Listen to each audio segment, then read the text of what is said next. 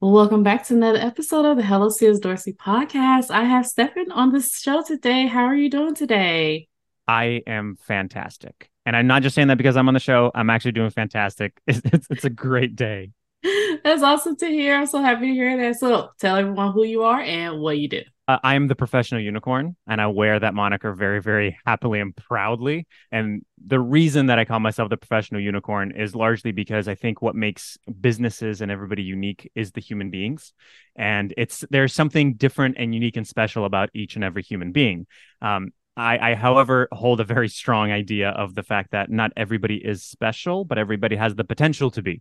And I think that's a very important distinction because we've all been in those groups or somewhere where everybody, somebody goes, everybody here is amazing and fantastic and great. And you're looking at two people and you're going, they aren't. They only listen to themselves. They never actually want to collaborate. They're awful people.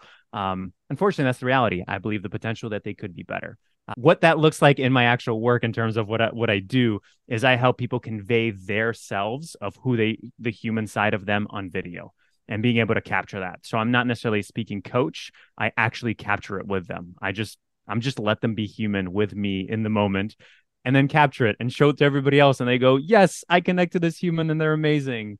And so it turns out to be this amazing sort of video marketing that I do.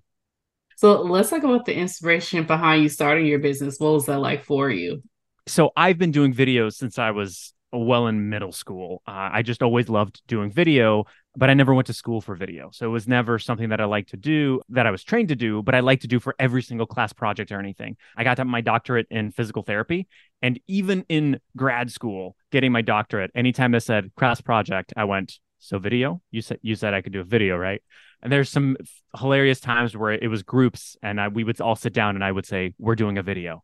So, and it's very interesting that even though I went into the clinic and I did all these things, I didn't consider how much I love doing video and making videos, but also being creative. So, there's de- definitely this other piece of I call myself a creative communicator in this part of saying just because somebody else says a thing this way doesn't mean you have to say it this way whatsoever. Actually, I argue you shouldn't say it that way. You should say it your own specific way. And so it's been this journey of bringing all of these things sort of together and saying, we really cherish when somebody's themselves and we go, wow, they're like me. They're and, and I can connect to them because of that. How do we communicate that to other people?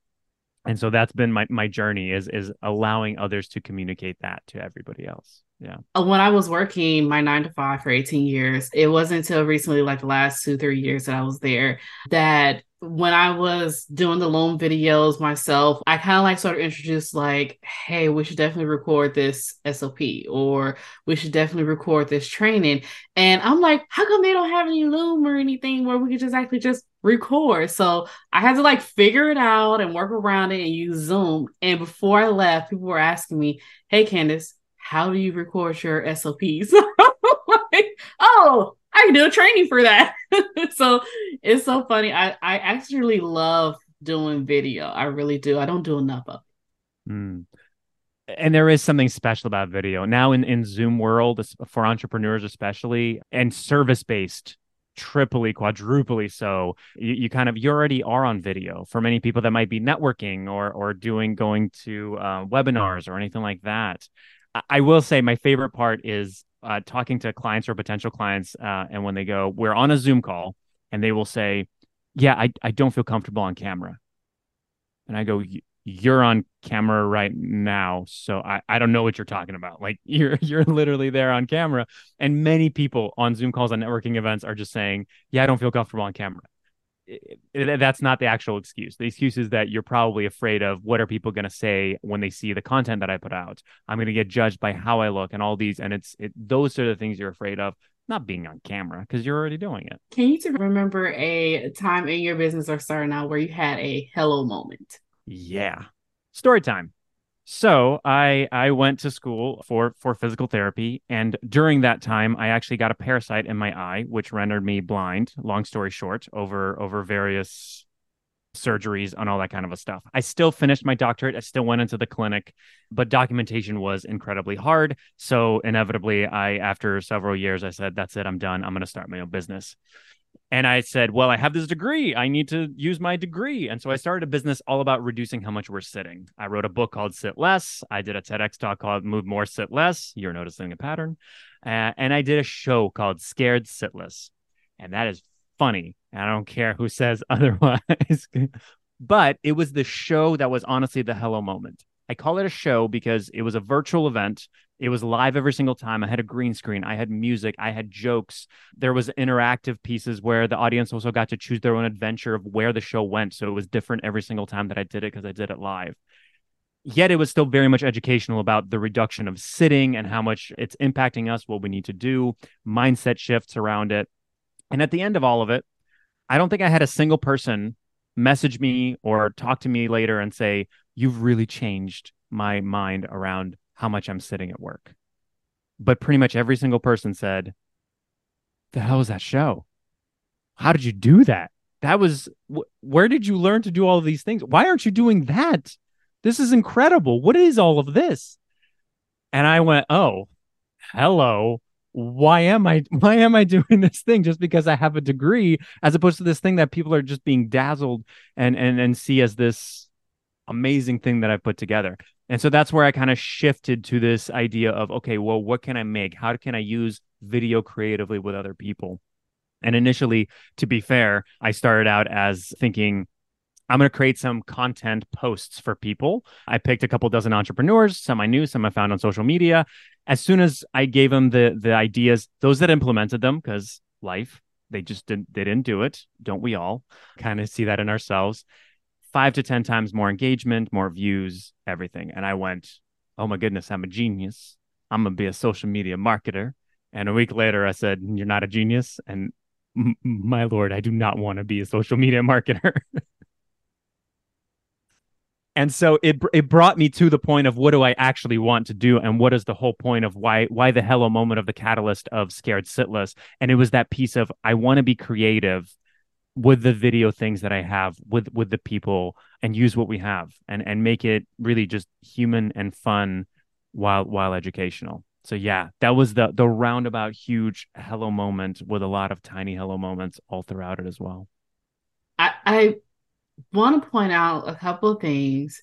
How you, at first, initially, you got your doctorate, you set out to do, you know, the sitting, and then it turned into something else.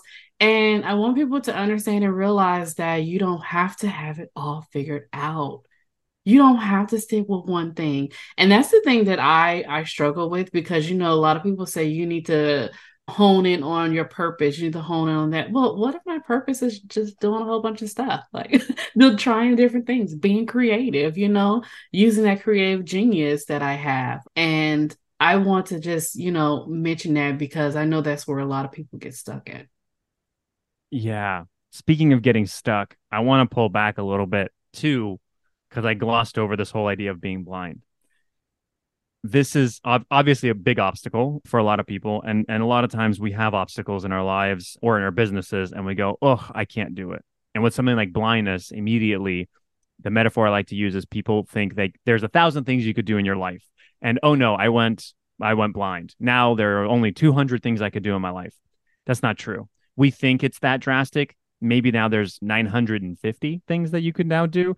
It is it is such a and, and that's blindness. That's a big limitation. And and people sometimes really undercut themselves on even smaller obstacles that aren't really that big. We kind of make a, a, mountain out of a molehill.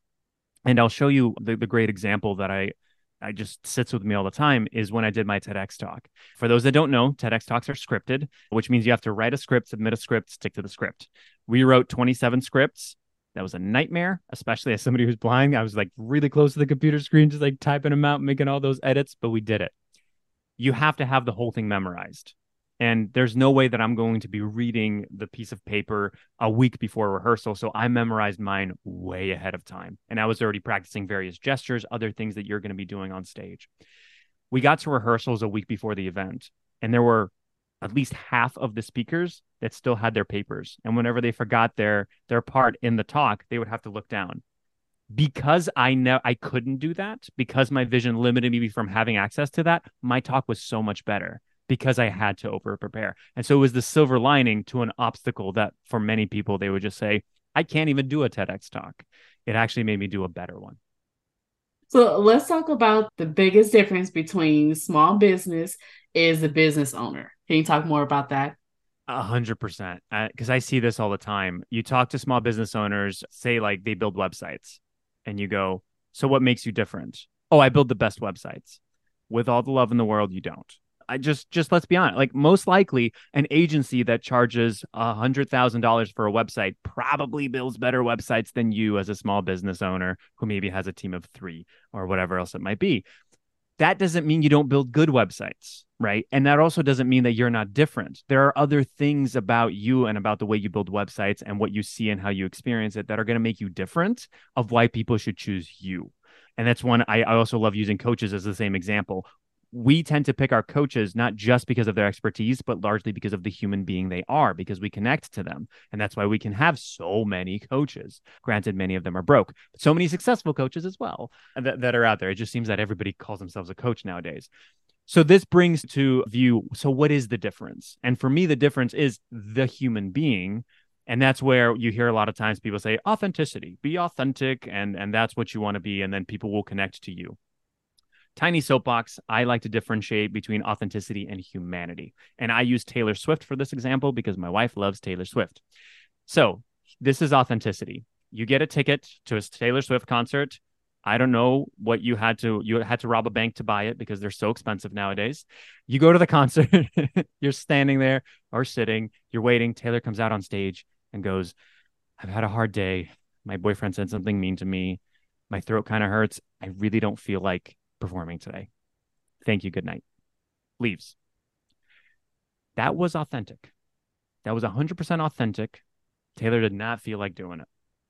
You're not happy as the receiver from a, a, business side of things. You are not happy as the consumer of that. Flip side, humanity. Taylor comes out on stage, says, I've had a rough day. My boyfriend said something mean to me. My throat kind of hurts. Uh, I don't really want to do this, but I'm going to push through for you because you deserve the best performance I could possibly give. That may not be the best Taylor Swift show ever, but it's probably going to be one of the best ones you've ever gone to. Because for that moment, you connected to the human side of Taylor. You connected to the human side of whoever that business owner is. And so, when it comes to if you're not a performer, if you are a website designer, then it comes to the point of saying, you know, I just love designing websites for dogs. Like, I'm a big dog lover.